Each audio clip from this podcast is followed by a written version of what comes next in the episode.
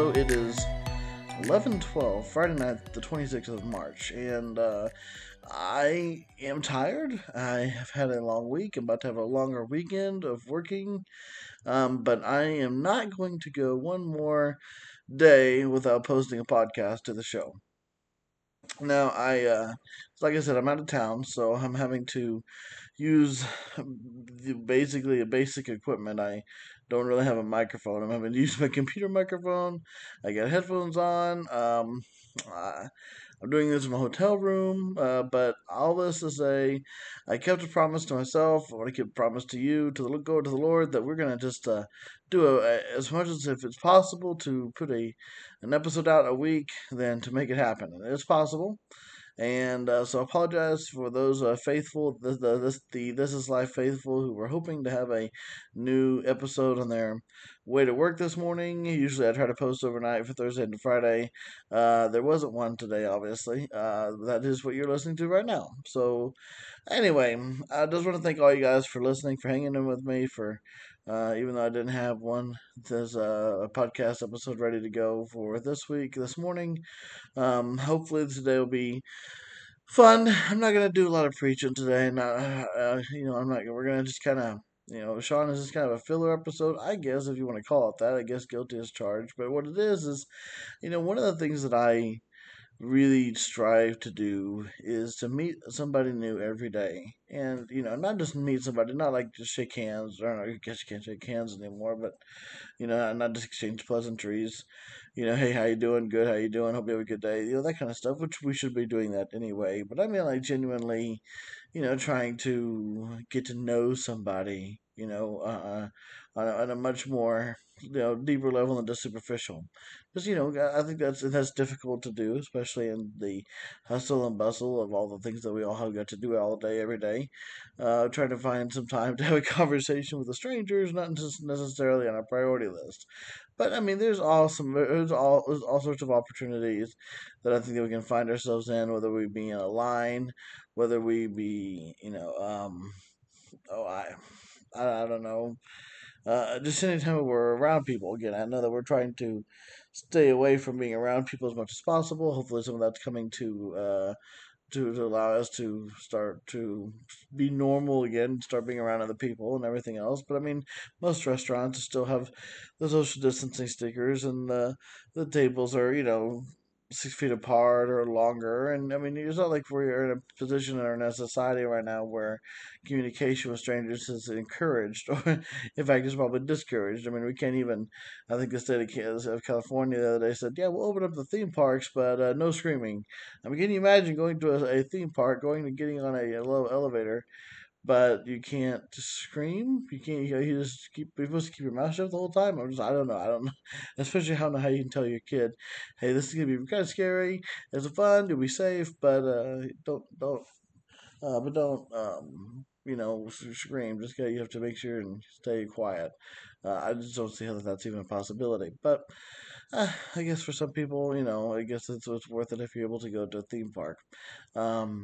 Things are going to start getting back to normal. And when that happens, I think that's important that we, not only as believers, but people who really just desire. I think if you listen to the show, you must have some sort of care for somebody else, beside yourself. That's kind of one of the premises of the show. I mean, because it was the premise of Jesus, was to love your neighbor as yourself, and to, prefer one another, and to find, common bonds with people. That way you can, if you ever in an argument or just a discussion or just, where there's a disagreement, you're able to know that person well enough to where you can give them the benefit of the doubt, and B, find a way to solve the problem quicker than if you were strangers or didn't even care about one another or had some sort of ought with each other. I mean, these kind of things that, will staunch any kind of relationship. And so it's important for us, not only as Christ followers, but also just people in general, I think, to just meet new people, get to know other people who, are living in this world and living in this earth, and have something to offer. I mean, every single time you or I come in contact with somebody new, I mean, that's not just a person. That is a brother, that's a sister, that is a mother, a father, a a husband or a wife, or I mean, it's a relationship. Somebody has a relationship with that person, and you know, it's like even the homeless people we see on the streets. I mean, every single person has a story, has some sort of, you know, just encouraging word. I mean, I really truly believe that. I believe every single person living, regardless of mental capacity. I mean, there's some people definitely have a harder time getting through life than others because of their mental illnesses. But everybody, in some small way, even if it's a very small way, we all have a reason to get to know one another and to just to find out what really kind of makes us all tick or keeps us all to keep us all going. I don't know if you've seen that movie Soul on Disney Plus, but that's kind of what it's about, is finding your spark, right? About finding out what it is that you alone were put here on this earth to do and to experience. And I think that's important for all of us, you know, that the Bible calls it for such a time as this. In other words, that you were created for this very reason. And I've always wanted to know what that reason is. I think I kind of already figured it out. I think a lot of it's just, for me personally, just, you know, being a source of strength and light and hope for people, you know, trying to figure out a way that, you know, I can get this podcast going, or just even in general, if people know me physically, you know, that they're able to come and knock on my door anytime. And even though I'm not practicing being a pastor anymore, like as far as having a church, I still consider myself a pastor. I still consider myself a leader, in the capacity of where I know that people are watching what I'm doing, and you know that people are, you know, look up to me and what have you, and I not necessarily even want that. But I do see that something that is a blessing that God has given me, and I want as many people to follow the love of Jesus as possible. So the only way to do that is to follow the love of Jesus myself and say, hey, you want to join me, basically. So anyway, today I thought it'd be kind of fun for us to just go over some questions that we could ask people just to get to know them better. And so for the next hour long, won't be very long, it'll be a short episode today. I'm very, very tired, but again, I wanted to put something out there. And I thought it'd be really fun to kind of go find this website that had about 80 questions on it. We're not going to go through all 80, but basically the 80 best questions you can ask people. And these are just some simple questions that we can ask, you know, just everywhere, everyday people. I think it's put into four different categories. Like the first one is the 20 best questions to ask on a first date. I'm going to quickly go through them, and then, you know, if you just so you can even can get an idea of what we're talking about here. Maybe these are some questions that you can use to get to know somebody in your own life a little bit better. And maybe this is for the first time you're ever meeting this person, or maybe it's something you've always wanted to know about somebody in your family. I mean, none of us know all the things there's to know about our family. That's a really great place to start, especially our older people in our family. You know, just getting to know them and what makes them tick and what they were like when they were younger and that kind of deal. This is, again, the 20 best questions to ask on a first date. Here's some interesting questions that would be kind of fun to ask while you're getting to know somebody, especially on a first date. Who inspires you? Actually, we'll start from the 20 and work our way up. Okay, so again, what hobby have you always wanted to develop? That's a question. What do you like about where you work? If you had 24 hours to do whatever you wanted in the city, what would you do? What is the greatest risk you've ever taken? Who's your best friend, and what do you love about him or her? What's the single best piece of advice you've ever received? Which would be harder for you to give up, coffee or alcohol? What piece of art, like books or music or movie, etc., most influenced the person you are today? Do you believe in ghosts? Friday night, would you rather stay in or go out? And here's your top 10. What's your, I don't know, maybe not in order, but whatever.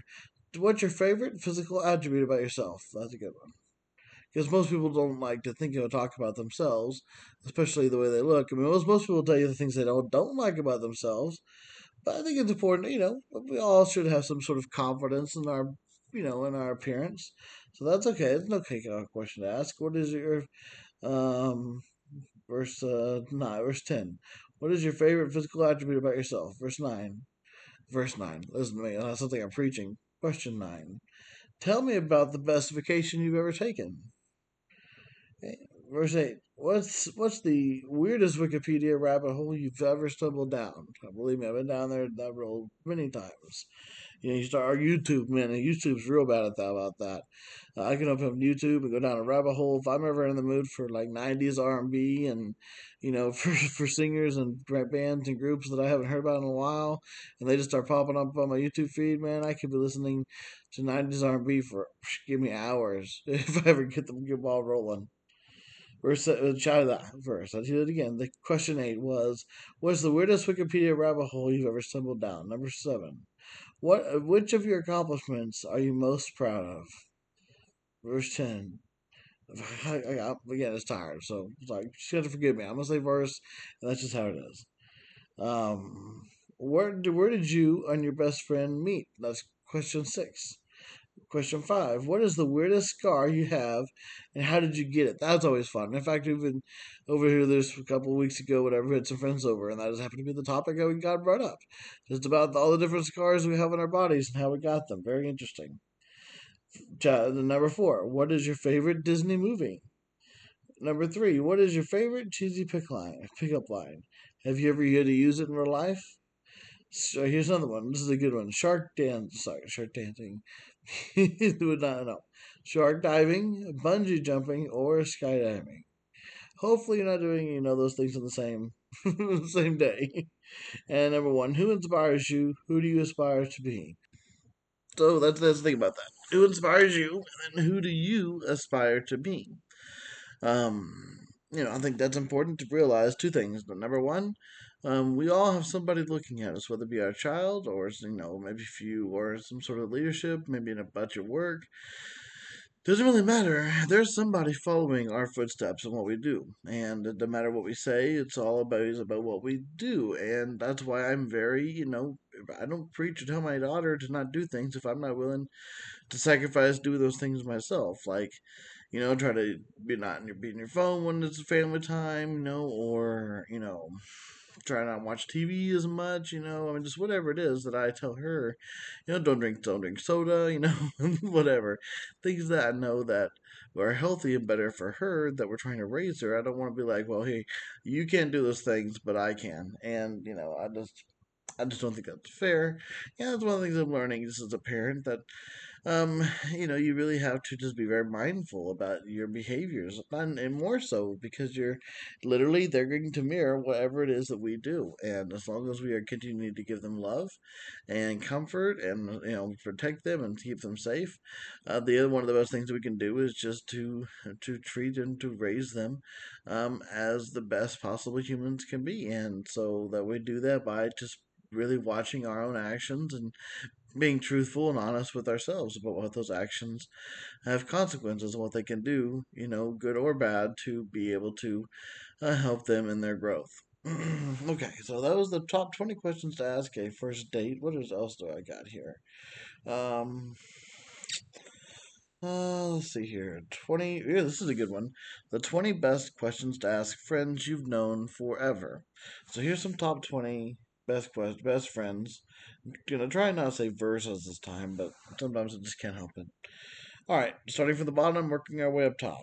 This is the 20 best questions to ask people or friends that you've known forever. If you could redo one day in your whole life, what would it be and why?